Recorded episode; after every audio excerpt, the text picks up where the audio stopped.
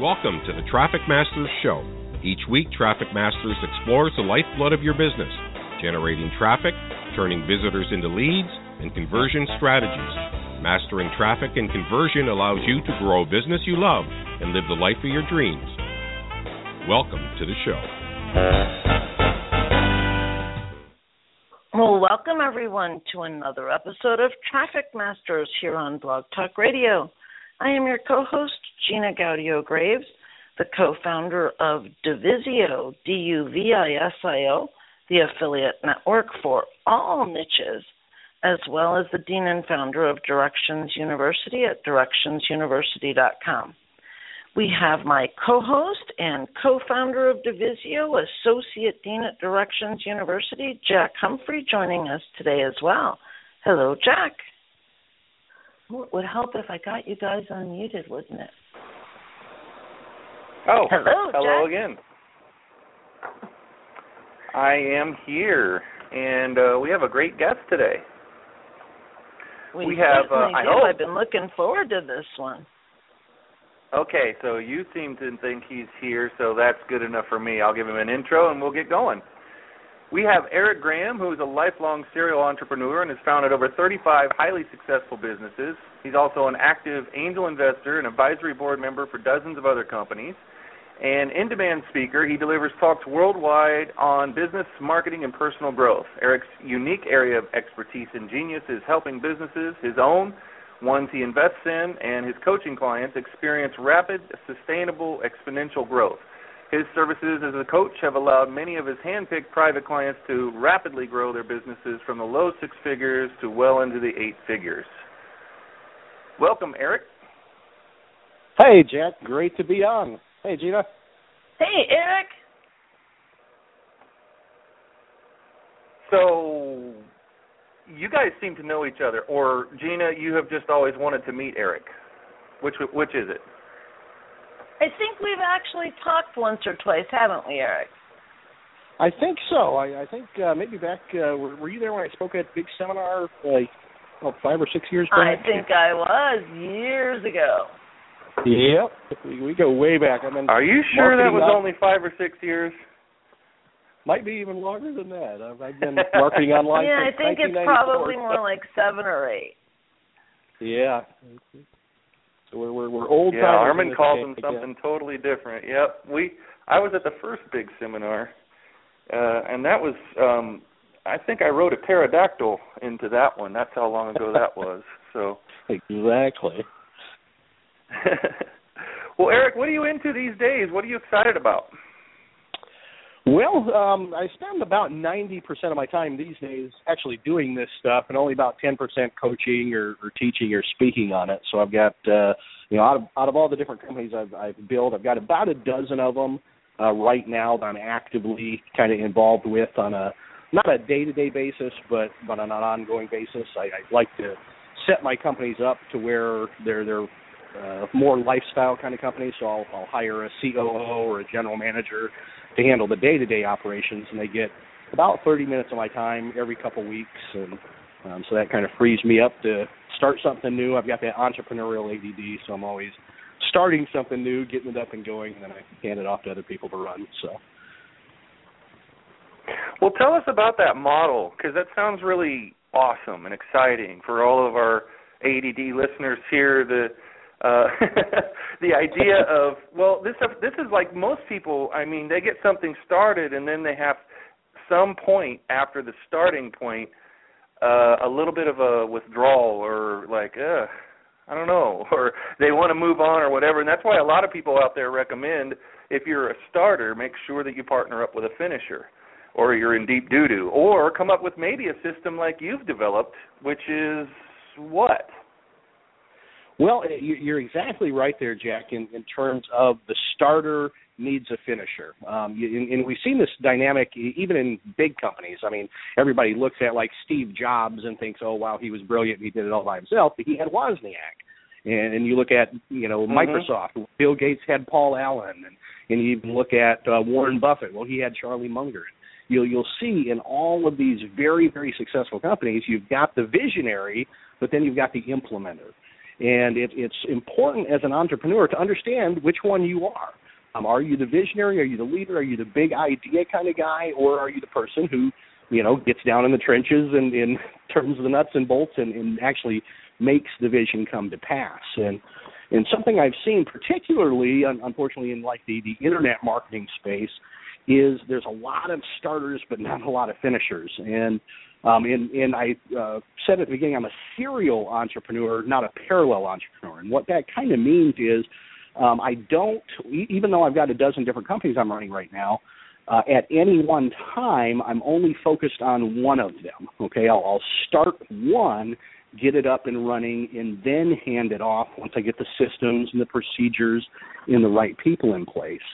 And it's something I've seen keep a lot of people broke or at least performing far below their their ultimate potential is they get that bright shiny object syndrome and they'll jump from idea to idea to idea without getting one of them up and running and producing cash flow and, and monetizing uh, before they move on to another idea. And and I did that years back. I mean, like I said, I started marketing online in 1994, so I've been at this for a very long time. But it wasn't until about 2001 that my online income actually got big enough where I could go full time and, and you know get out of the rat race and, and get away from jobs. And what kept me broke between '94 and, and 2001, or at least kept me from performing uh, at, at the level I thought I could, is that spread of my focus. I would be trying to do four or five different businesses at the same time and trying to grow four or five at the same time. And it wasn't until I really switched my mindset to just building one business and then moving on to another and another and another that I actually started to to achieve some pretty decent success. So, how far along do you like to have something before you feel like it's time to pass it off? Well, uh, it depends a little bit on the particular business and the structure. If it's a product-based business, you can pass it off actually pretty quickly once you get the the core product built, the core funnel, things like that. Uh, for service-based businesses or, or things like that, um, it becomes more about finding the right people and the right team. So on the product side, it's once the product's done, the funnel's up and, and running, then you just hand it off to people to drive traffic and service the customers.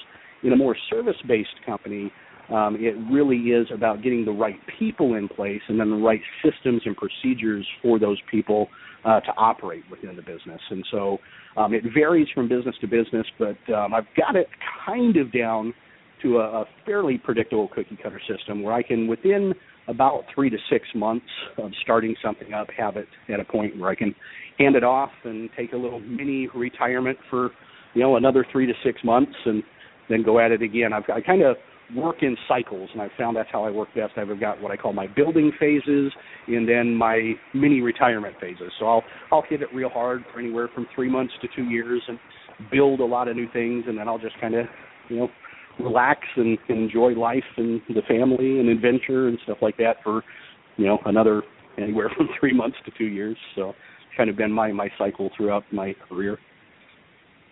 Nice.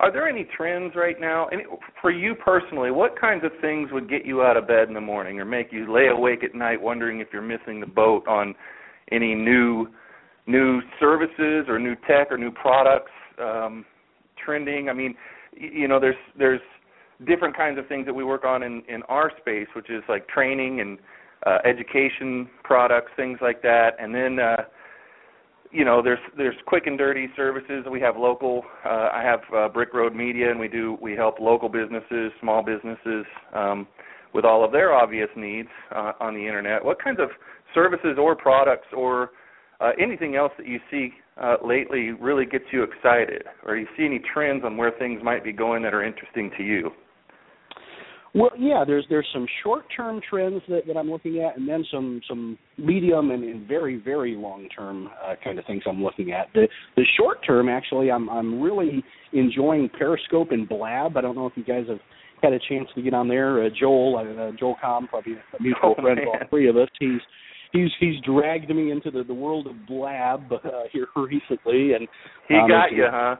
Oh, he he got me uh, uh, hooked pretty good on it actually and, I really see that uh, as a, a very powerful platform builder for people in certain spaces uh, that I think has a, a lot of potential uh, over the next uh, you know 12 months to, to a couple of years. Uh, where if somebody takes advantage of that platform and takes advantage of live streaming in general, so Periscope, Meerkat, uh, I know Facebook's got Facebook Live coming out. Um, but if, if they take advantage of that live streaming uh, kind of platform, they can really build a brand and an audience around that if they do it strategically. I mean, don't get me wrong, people can waste a ton of highly productive time on there and, right. and not get anything done. But if you do it strategically, with with a brand in mind, with a, a core set of value that you want to deliver to a very specific audience, um, I think right now is kind of like the early days of like Twitter or blogging and things like that, where if somebody takes advantage of it, uh, does it strategically, focuses on a on a specific audience, I think um, new people actually have a, the potential of building a very big audience and following on a couple of those platforms uh, in a in a quite short period of time. Because one of the things um, I'm, I'm very big on following uh, exponential growth curves, both in my business in trends in the marketplace and it, it's like having like especially right now with Blab, um, which I, I don't know they they don't publish the number of uh, users that they have, but I know Periscope is up to about 10 million right now. Last time I checked, but it, it's like yeah. having one of the first you know couple hundred thousand Twitter accounts really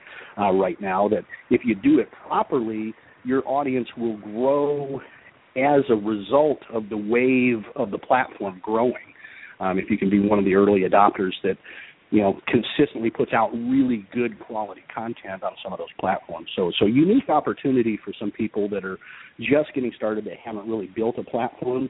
Um, if they do it strategically, like I said, you waste a whole lot of time doing it. But um, a couple of the other trends. Well, that's a that's a really good point, actually.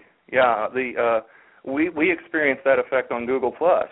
You know, it was a new Absolutely. platform. When it was a new platform, I jumped in with both feet, as did a lot of people, and our best our best years are behind us there. But it was really really cool when uh, when it started because I mean there weren't a lot of people to look at. There was Robert Scoble and everybody else, as it was right. all the time with a new social site that started up. It was Robert Scoble show and then everybody else. Um, but everybody else did really good because you know most people didn't want to go away from uh, other platforms right away. So we just kind of ensconced ourselves there and really benefited greatly. So I totally see how that can that can be happening over at Periscope and Blab as well. Oh, absolutely. I mean, you can get on the wave and ride it, and, and your audience and following will grow just as a natural result of the growth of the platform. Uh, which, you know, I mean, right now, if you want to build a huge Twitter following or a huge Facebook following, the the barrier to entry, you know, it's it can still certainly be done if if you're producing good content, but mm-hmm. the barrier to entry is lower than on a new platform that, um, uh, particularly a, a platform that I think you know has a, a decent amount of legs. I mean, things will go in cycles, and two or three years from now there'll be a new thing and a new thing. But if you build the audience, then you can take your audience with you uh, to a good degree into the new platform because you you've built that familiarity, you've built that know, like, and trust factor which I think is is uh, out of all of the different mediums out there, I think video and, and particularly this live streaming where you can engage real time or with Blab, you can have other participants on there with you. People get to know you and like you and trust you so much better in that visual kind of high engagement medium than perhaps just writing on a blog or or some other kind of uh, platform building things that people have. Yeah, what do you think about that? I just did a uh, a share not too long ago. I think it was Sunday. I think maybe even yesterday. I'm not sure. Uh, but it was a Yahoo study on uh, something about content is king again, and it talked about it had all of these different graphs, and they showed how many people are on mobile consuming content and how many people on mobile are actually using their browsers to do anything over apps where they're doing yeah. almost everything. And uh, I posted it, and I said, kind of out of the side of my cheek was, uh, and I'm not even going to bother posting this on my blog. As you can see, none of you guys are going to. Only 14% of people, I think, is the stat, uh, are actually using um, their browsers in any significant way, like opening up Chrome on yep. their Android phone and going and searching for stuff. They're which tells me they're complete, almost completely relying on social signals to find anything, interact with anything, or do anything with anything. Is, is that yep. uh, kind of how you're feeling about it? Well, yeah, that is exactly what I'm seeing. Um, really across the board too. That that's the the benefit of I that that I have of having you know a lot of companies in a lot of different spaces, and then you know some coaching clients that have companies in a lot of different spaces. Is I really can have my finger on the pulse of what's happening in, in business to consumer and business to business, and in you know health and fitness and investing a lot of different areas and that we're seeing it across the board. I mean, regardless of demographic. I mean, you're talking senior citizens down to, you know, teenagers. Everybody is moving uh, to mobile. Everybody is, is moving away from any kind of browser-based platform into engaging uh, via apps, and so.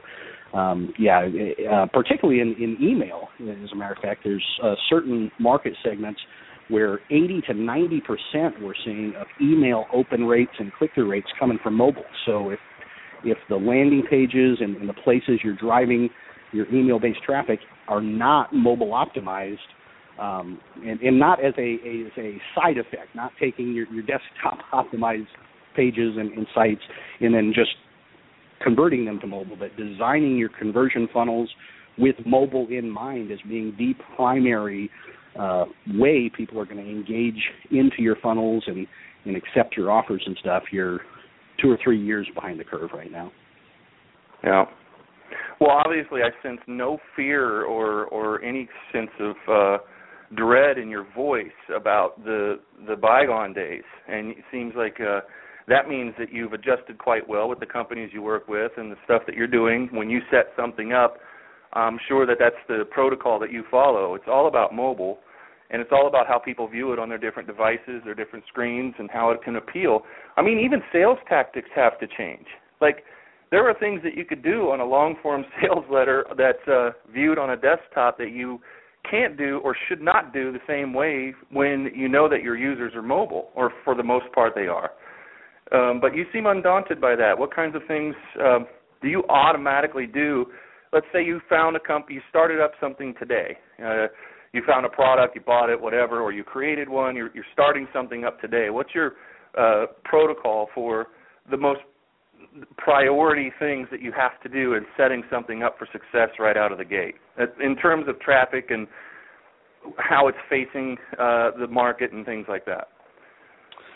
Well, great question, Jack. Um, well, what what I do, and um, and like I said, I, I miss the days of those long form sales letters. I mean, I, I studied under under Gary Halbert, and I mean, I, I comes from some some pretty uh, copy intensive kind of yeah, mindset yeah. in terms of how I market. I mean, I I, I do long for some of those days sometimes. Where you could, you know, you Yeah. get the big red headline and the ugly sales letter. I mean, I made millions doing that.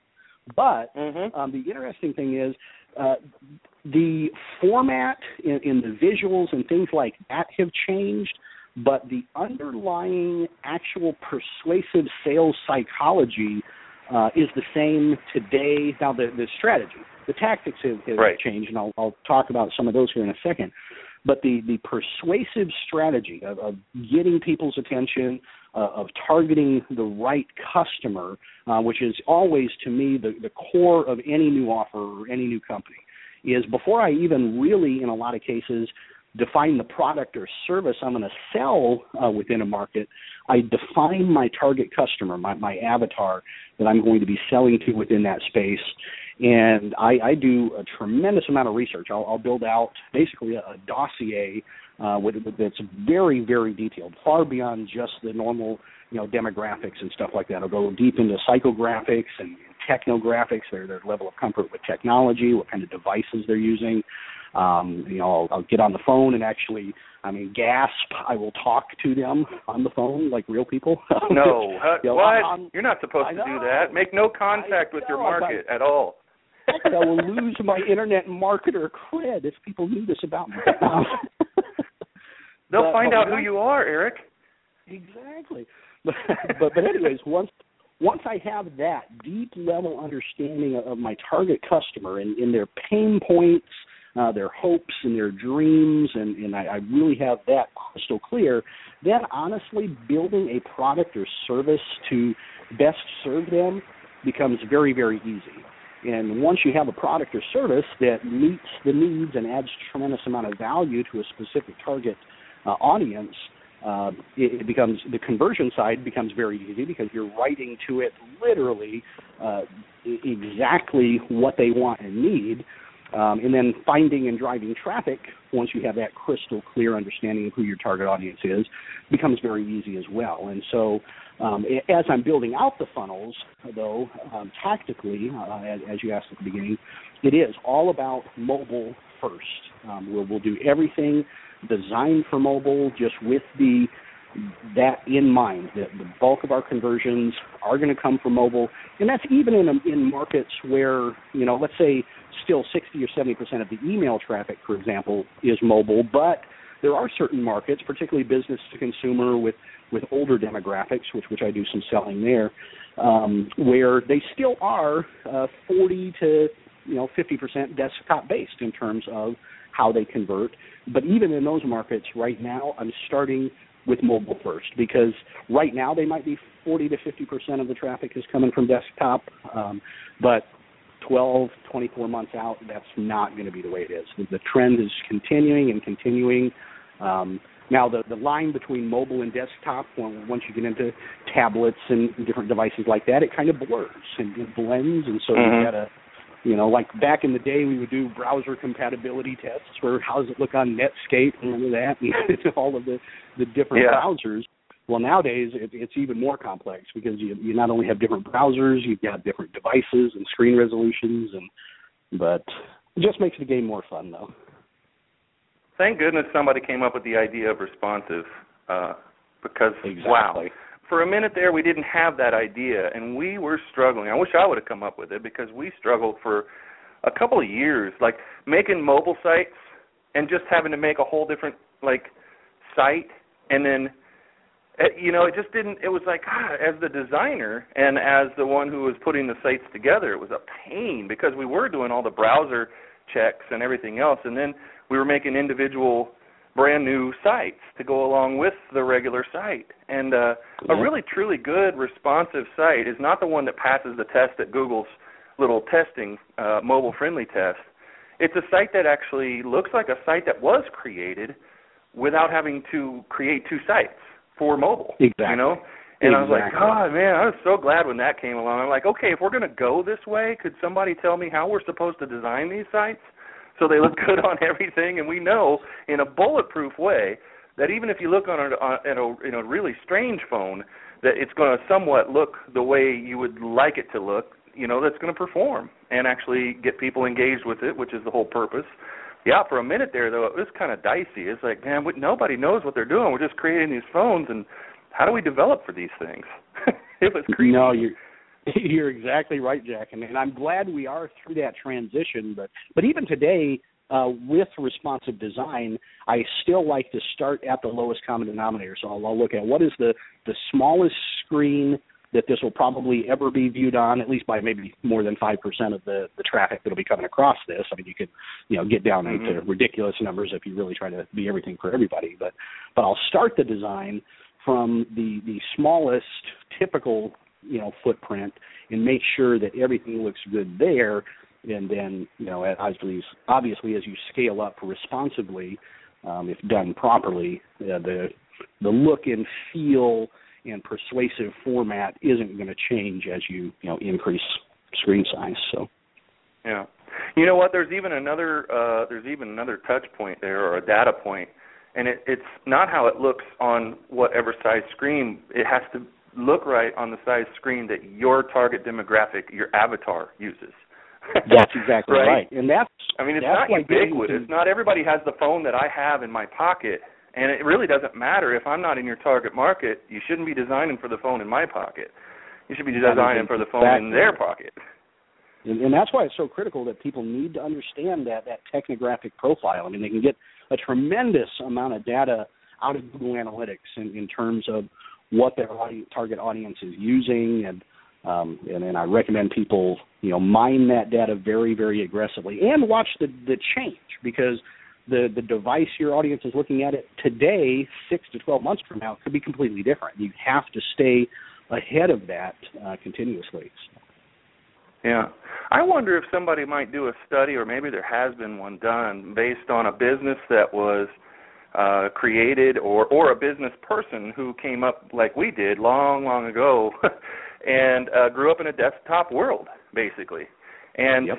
uh, and the, to the degree that they did not change their desktop ways, and that their business has gone down. I wonder if there's any correlation in how the mobile usage has gone up like maybe there is a correlation between a desktop world and a uh, profits and the way that all of this has shifted, and those who have not shifted with it, you could track their down uh, downward spiral in their profits to the upward spiral in uh, mobile usage, because people just aren't engaging on their sites the way they would or they used to on desktop.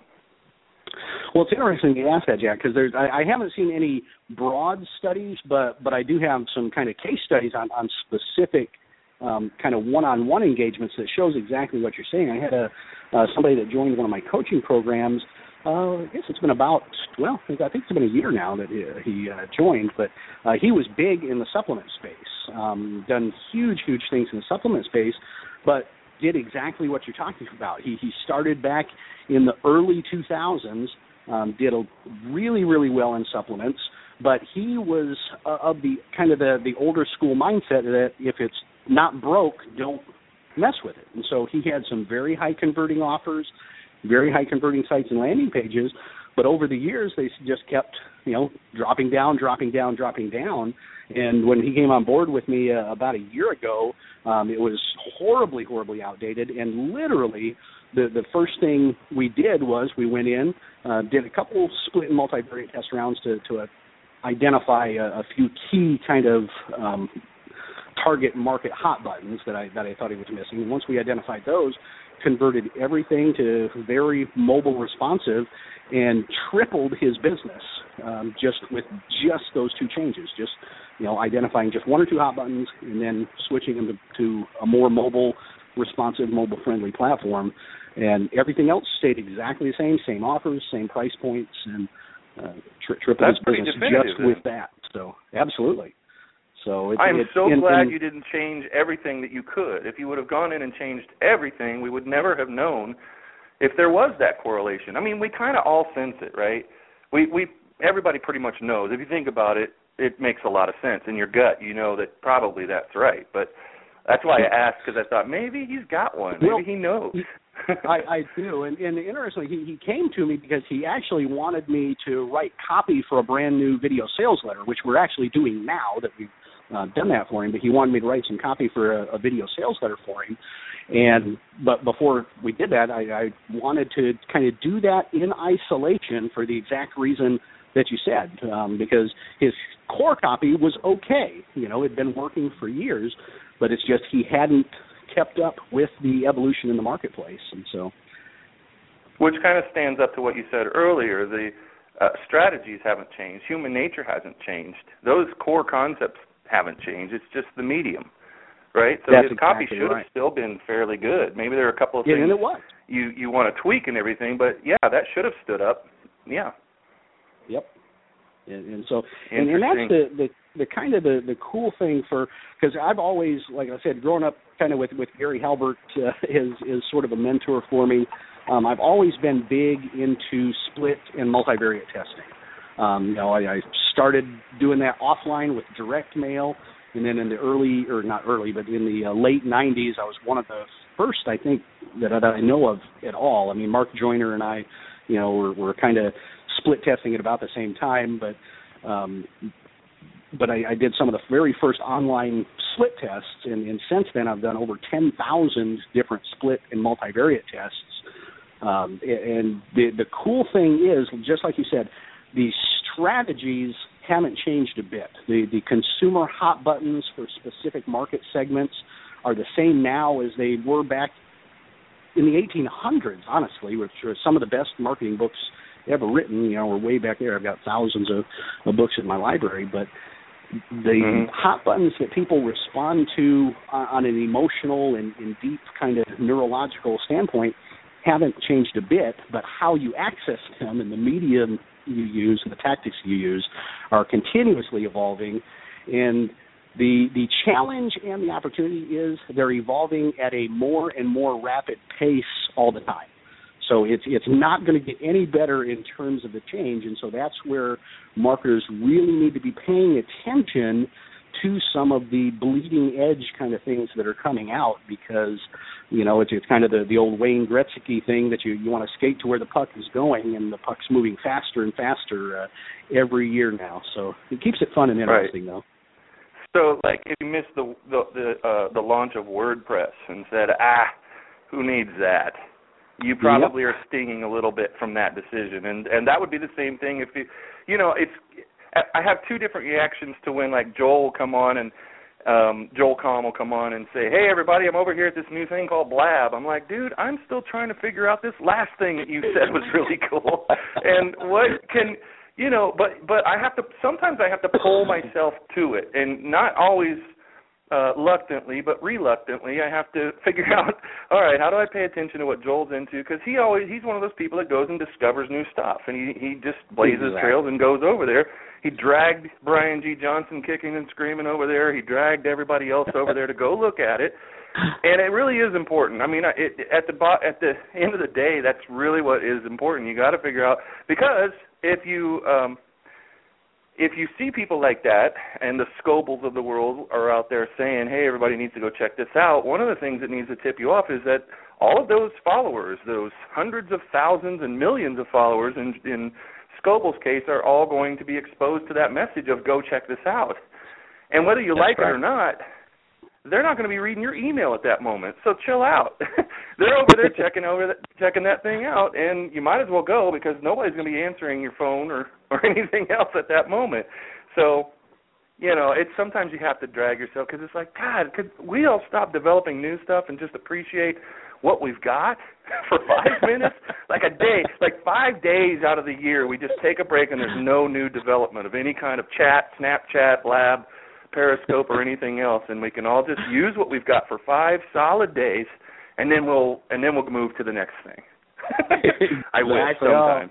I wish too, Jack. Oh, trust me. I mean, uh, I I know exactly where you're coming from, and and that's part of the reason why for for years I've always I haven't always been like a, a bleeding edge early adopter uh, of any of these things. Um, I, I would always kind of sit back and watch and and see them maturing because my time is very very valuable to me, like like insanely valuable. I'm um, very disciplined about what I do, even in, in my personal life. I mean, I won't mow on my lawn. We've got cooks and housekeepers and, and that kind of stuff. Not because you know I'm wealthy and, and too good to do that stuff. Just I I want to keep my time. Either I'm working on something highly highly productive, or I'm spending time with my family and, and doing stuff I love.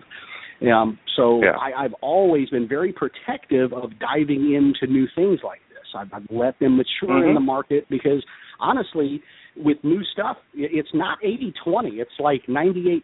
Like 98% of the new stuff is complete waste of time, and only 2% is actually going to be something you can build a platform on long term. The challenge Right. today is with so many new things coming out and coming out so fast that you you have to uh, be start becoming early adopters, but in terms of it doing, I I always think in terms of, of being an experimenter. I guess it comes back to all the split testing and stuff I've done. Everything's an experiment to me. But when I'm doing an experiment, I either want to get a win very quickly or fail very quickly. Um, and in fact, I, my preference is to fail fast uh, in, over even Mhm. getting a, a quick win, particularly in a new platform like this. And so people, I think, have got to start doing that, where they they dip their toe in on several of these new things to try to determine which one is going to be best for them and their business, and most importantly, their target audience. So if your target audience isn't on Blab right now, um, then by all means stay away from it. but I, I think some of us, Yeah. you know, there's there's a big part of our crowd heading in that direction, and so it's uh, probably where we need to zig. Well, and I mean that was just zags. five seconds after Periscope. Like we It were really all was. we That's we have a like. student we have a student who really found Periscope to be really amazing. And the day that it came out, and the day that he did his first one, and he started that week, you know, being more scarce, he's completely fallen off. The, it, Periscope has eaten one of our clients. It just they just yeah. it just ate him. They're gone, and I'm I'm sure that he's doing good. I hinted to him. He knows who I'm talking about. He's probably listening right now. I hinted to him if you're going to do that, there's probably going to be a need for the first course on uh, one of the affiliate networks to be how to uh, you know monetize Periscope, how to get traffic and leads, how to do something with Periscope. I dropped Absolutely. that in his ear, but he was gone. and guess what I saw yesterday? How to make two to five thousand dollars a month with Periscope, and it's on. Uh, I think go. it's on JVZoo, and um, it's uh, it's selling. Yep. So there you go, Jason. Listen to just me next time. too. yep. What's Jack's that? not paying I- I- attention to my notes to you, so I'm just going to have to jump in here for a second. Well, Eric, go right are on you ahead. I'm still walking. writing for? Are you still writing for the Conversion Doctor blog? You know what? I, I moved away from that brand because I um you know, I haven't boy I haven't posted that blog in years. Um, you know, and I I moved actually away from even teaching in, in the space to just actually doing this stuff in my own company. So I so I only about ten percent of my time uh, you know work with any kind of clients. But the, the reason I moved away from just focusing and, and branding myself uh, in terms of my expertise on conversion is because clients would keep coming to me saying they had conversion problems, but they actually had much deeper business kind growth kind of problems, scalability problems, and, and things like Yeah. that. I mean, I remember early on with, with Conversion Doctor, I, I actually had uh, a customer come to me, and he had an online uh, sporting goods store. Um, you know, said he wanted to improve conversions, and, and so I got in there, and we did it. You know, within about 90 days, he, he went from converting, I think, one out of 10,000. I mean, his conversion was atrocious. There was actual technical, physical things that people.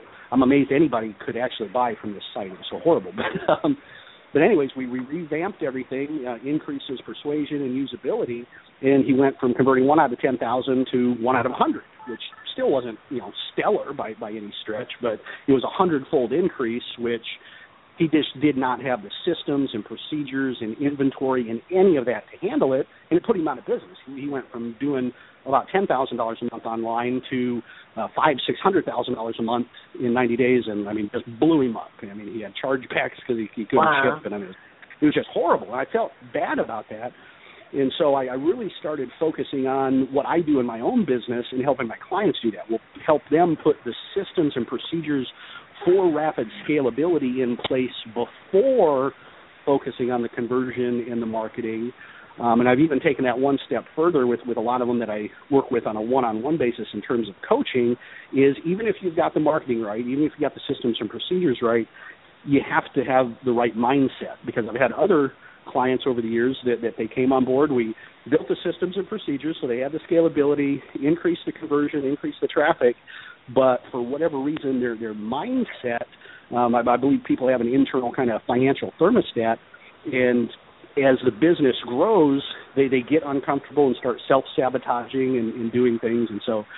So really, to get sustainable long-term growth in, in your own business or, or in the business of somebody you're coaching or working with, you've got to address all three. You've got to address the marketing and the conversion and the traffic side, but you also have to make sure they got the right systems and procedures and also the right mindset to to be able to handle the growth. So No wonder why I like your stuff so much.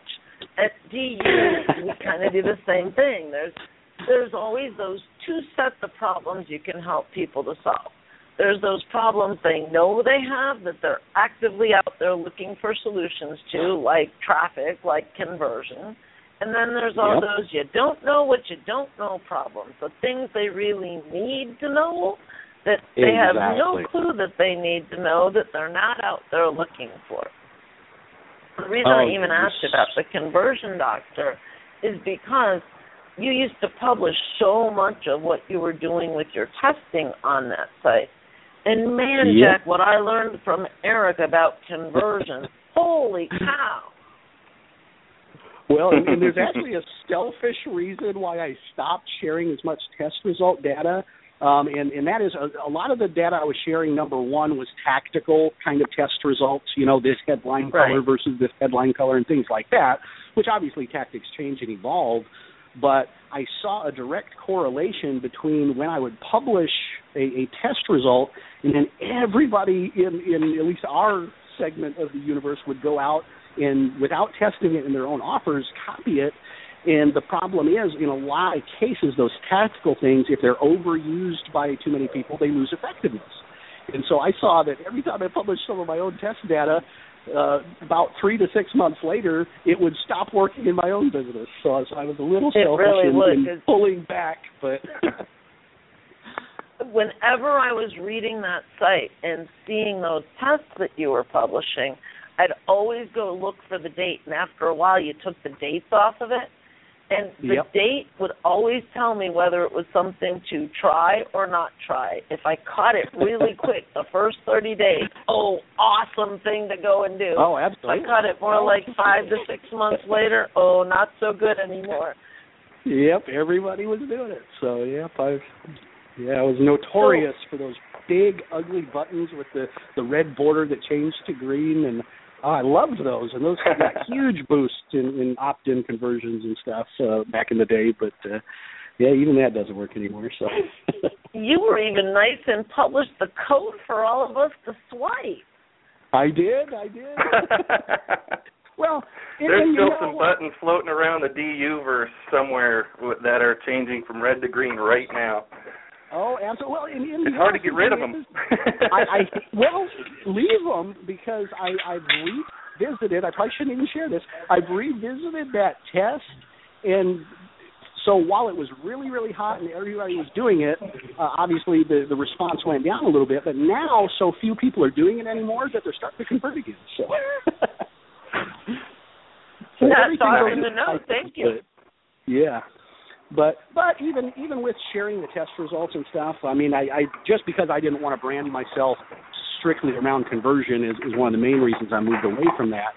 But I, I, I have a kind of a core fundamental belief, which is why I'm, I'm still okay with sharing results, is that money is a measure of exchange exchanged value. You know, and I, I really believe this on a on a deep level and so the more value you create and deliver, and the more people you create and deliver that value for, the more money that's going to come back, at, or at least the more value. It's not always a um, dollar for dollar exchange, but the more value that's going to come back to you as a natural consequence. It's just a, a law of nature.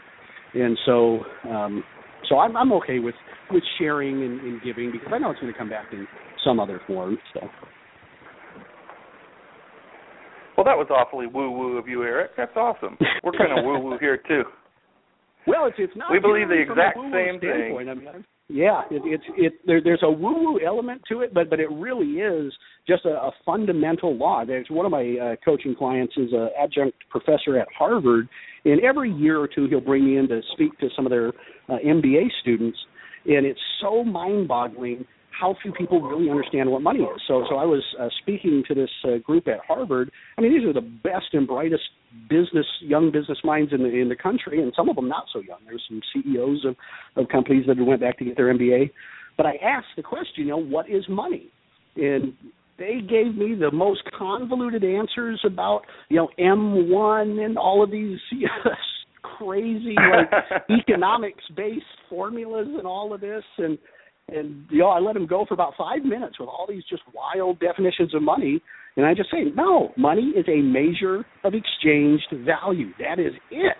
And I mean, he saw a few of them. Uh, the light bulb came on, but I really wish more people in the the internet marketing space would really wrap their mind around that concept that it's all about the value exchange because then all of the the snake oil kind of things would just naturally go away. I mean, they they don't realize that they're going to make so much more money long term actually selling and delivering and hopefully over delivering on value than they ever do making a quick buck trying to trick somebody. And so, um, and, oh and that's man, another. And it's taken on it's take it's taken on another dimension. Uh, the the latest uh, Fortune magazine is completely about um, businesses, corporations, and billionaires figuring out that if we don't do something about certain, you know, political, social justice issues, things like that, uh, how much we pay our employees with record all-time uh, profit margins uh, human in human history, something bad might happen. And now they're coming up with a yeah. whole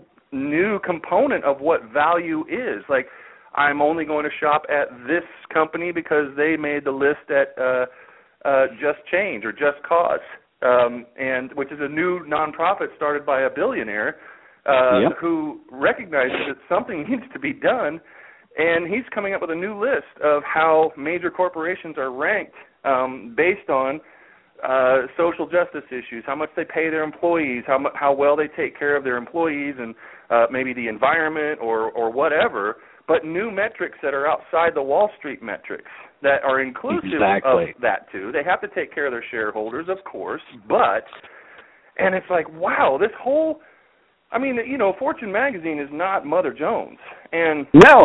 you know, for them to have an entire issue dedicated to uh, all these different stories about how much uh, businesses, and then we had a pretty rousing discussion or two not uh, too long ago, Gina, with a lot of other people around B Corps, and so my I bring all of that up just to just to say is if anybody listening is not listening to that, you're missing the boat on something really big. You may you may be on blab, and that's fine.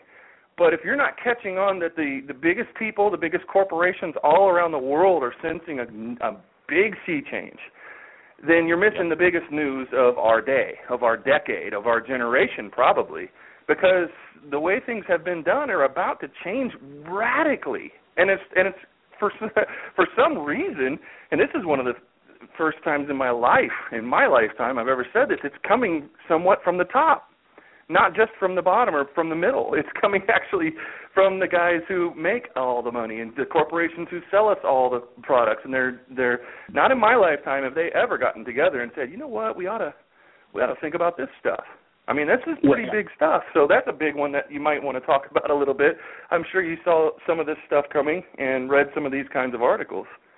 Oh, absolutely, Jackie, and you really, uh, really hit it right on the head there. Uh, and it is coming from the top, but it's not coming from, from the top of government. It's coming from the top in business. Like some of these, uh, you know, Right. socially conscious billionaires are the ones doing this. So these are free market kind of solutions to things that up till now the government has been trying to legislate and regulate, and, and that it really fires me up and, and excites me. I mean, one of my personal mentors, as you can probably imagine from my my business model of having you know dozens and dozens of companies, is, is Richard Branson, and I think he really exemplifies this, and that's why I love any time I can spend any time with Richard and, and pick his brain on this.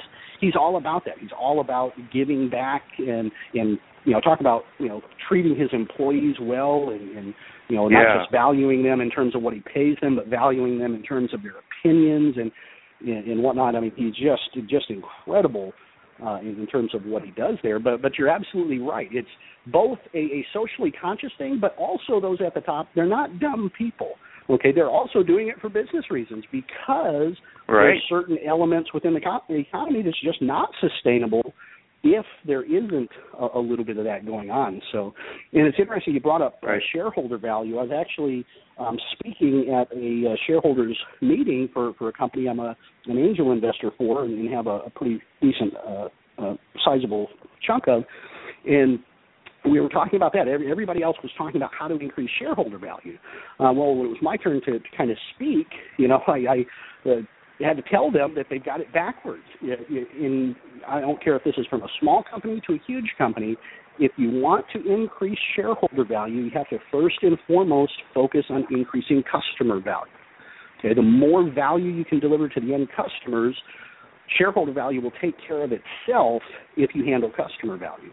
And so many businesses um, nowadays, especially in the United States, they're so focused on their their stock price for the next quarter that they're making these stupid short term decisions that hurt Mhm. long term customer value. Yeah, it might make the books look better for you know the next quarter or the next fiscal year, but long term they're eroding and eroding and eroding customer value, and that's always going to come back to bite them. And so um, I so in in your own businesses, I, I strongly encourage people to take that longer term view. It's not just the next launch or the next pitch or the next promotion.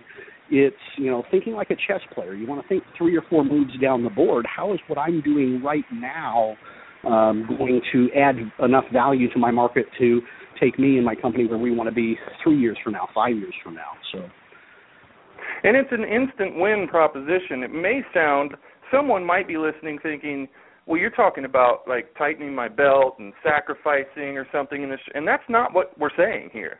No, and that's not, not what all. these guys are saying either. It is an immediate boon to your business to stand out in any way that it can. And there's no way that your business could stand out bigger right now, especially in certain spaces like internet marketing, than to align yourself and make part of your brand, part of your structure from the very beginning, not an afterthought, not if you buy this, 5% will go to an organization. That stuff's been done and it you know, people generally don't even know if that's actually true. I mean, we can't verify that. When you Exactly. but if you can stand out in your market, that's going to make you more money, it's going to get you more attention, it's going to get you more sales.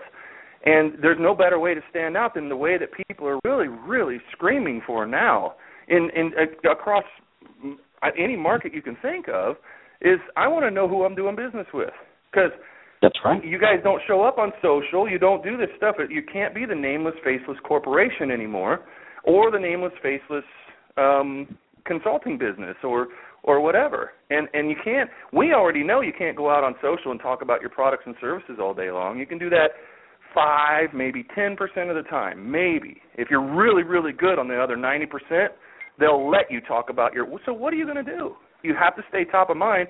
Facebook's own algorithm will drop you out of people's view if you don't communicate and they don't engage with you enough. So you you have to talk a lot more than you have to talk about unless you bring something else into your world that is meaningful to people. And this is the best thing in the world to do. Pick something and do good in the world. And make that a really more of a primary focus in your business than a side effect. Like, oh, by the way, pro- proceeds go to, you know, that stuff that's already been done. Yep. No, that's that's exactly right. And I mean, I, and we talked about Joel earlier. I mean, that's his new hashtag motto, T-shirts, everything. Do good stuff. You know, so I mean, it's, Yeah. it's all about giving back.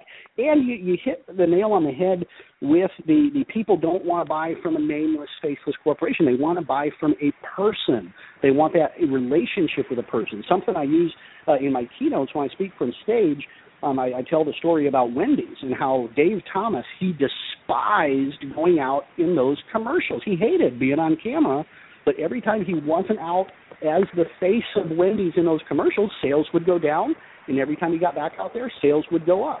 Now, some slides I need to take out of my keynote now is I had a case study about Subway when they had Jared come out and, and their sales Oh, yeah. having that face of Jared. I think I probably need to remove those from my slides for my next keynote. But Yeah, pick somebody else. But- Somebody else is losing weight with Subway. Pick them. exactly, exactly. But the business case is, is there. I mean, people want that person that they can they can associate with the brand, and it becomes even more important in social, and becomes even more important as you start to give back and um, you know create a, a charitable, socially responsible angle for for your company and business. Eric, do you know Simon I- Mainwaring from the book We First? Um, what, what was that? I didn't, didn't hear the first part of the question. There, Simon Gina. Simon Mainwaring. You know, that's uh, not one I've ran across yet. Uh, his Okay. book is amazing. It's We First? WeFirstBranding.com. Simon is actually Okay. one of our adjunct faculty members at Directions University. He Great. his book is about a concept he calls social branding. It's using the power of social media to tell the story of the good your brand is doing in the world. His clients are really big companies the Nikes, the Microsofts. He recently got a contract with 3M to do this with every division within 3M. I mean, really big companies. He has one course that he created that is specifically for small businesses like you know our kinds of companies and if you look at the trend in what the bigger brands do in their marketing take a look at super bowl ads for example. Until two years ago we had you know the funny memorable commercials on super bowls that would often turn viral. The last two years we've had very, very different messages in those commercials. They're examples of what Simon would call social branding, telling the story of the good your brand is doing in the world, And at the end, you see a little logo that says Microsoft or Budweiser or whatever. I think there are two ways of getting people to identify with a face. One is to identify with a face like Dave Thomas. The other is what you see in those commercials. And Apple has been doing this so well for many, many, many, many years. It's not the face of someone within the company. It's the face of the person in the story whose life has been impacted by the company. Either way, it's still a face.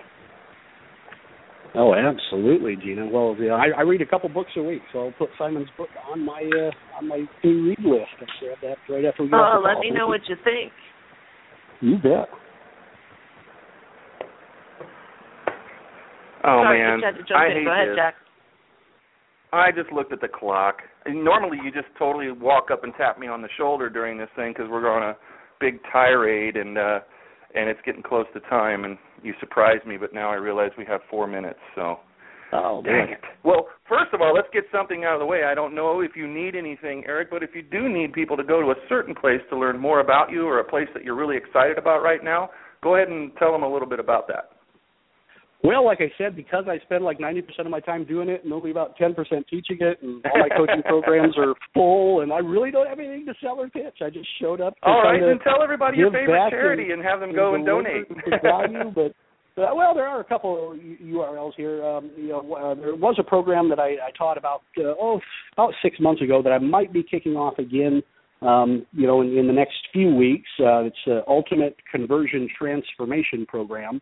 Um, so if they want to get on kind of a waiting list, uh, if I open the doors back to that, uh, they can go to ultimateconversiontransformation.com. I don't blog a whole lot, but my, my personal blog is uh, ericgraham.org, O-R-G. I've tried to buy the dot .com from the guy, and even for 25 grand he won't sell it, but he's not even using it. But anyways, ericgraham.org. Uh, post every now and then. Uh, might even slip in a test result uh, here or there on that one. So Gina, that might be the new conversion doctor for you.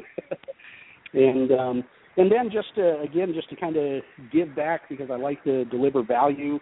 Um, you know, I, I don't do this very often, but I'll, I'll open up uh, my calendar over the next couple of weeks for just a, a few just strategy sessions where I can, you know, if somebody wants to ask me some questions, if they got, a, if they're stuck on a business problem or something like that, um, you know, I'll, I'll open it up to maybe three or four people if they want to uh, do that. If they go to ericgraham.org forward slash apply, A P P L Y, um, you know, they can go ahead and sign up for a strategy session. But yeah, other than that, I don't have anything to pitch or sell. I've just uh, had fun. Awesome. Well, Gina, that's all I can do with Eric today. And if we extend this for two hours, I know I could get a lot more out of Eric. He he hasn't even had to be tortured yet to give us all the information he has. So I think he's pretty easy. I think so as well. And boy, Eric, if you do decide to rerun the ultimate conversion transformation, please make sure you let us know. I will Absolutely. make sure that Jack is will. first in line for it. mm-hmm. You got it. Yep, that's that. I that's where I've, I've all of my test results over the last you know five or six years since I moved away from conversion doctor. That that's where they'll be hidden. So. Outstanding. Well, thank you so much, Eric, for joining us today on Traffic Yes. Masters. It has been a blast. Well, thank you, Gina and Jack. And- I've, I've really enjoyed myself.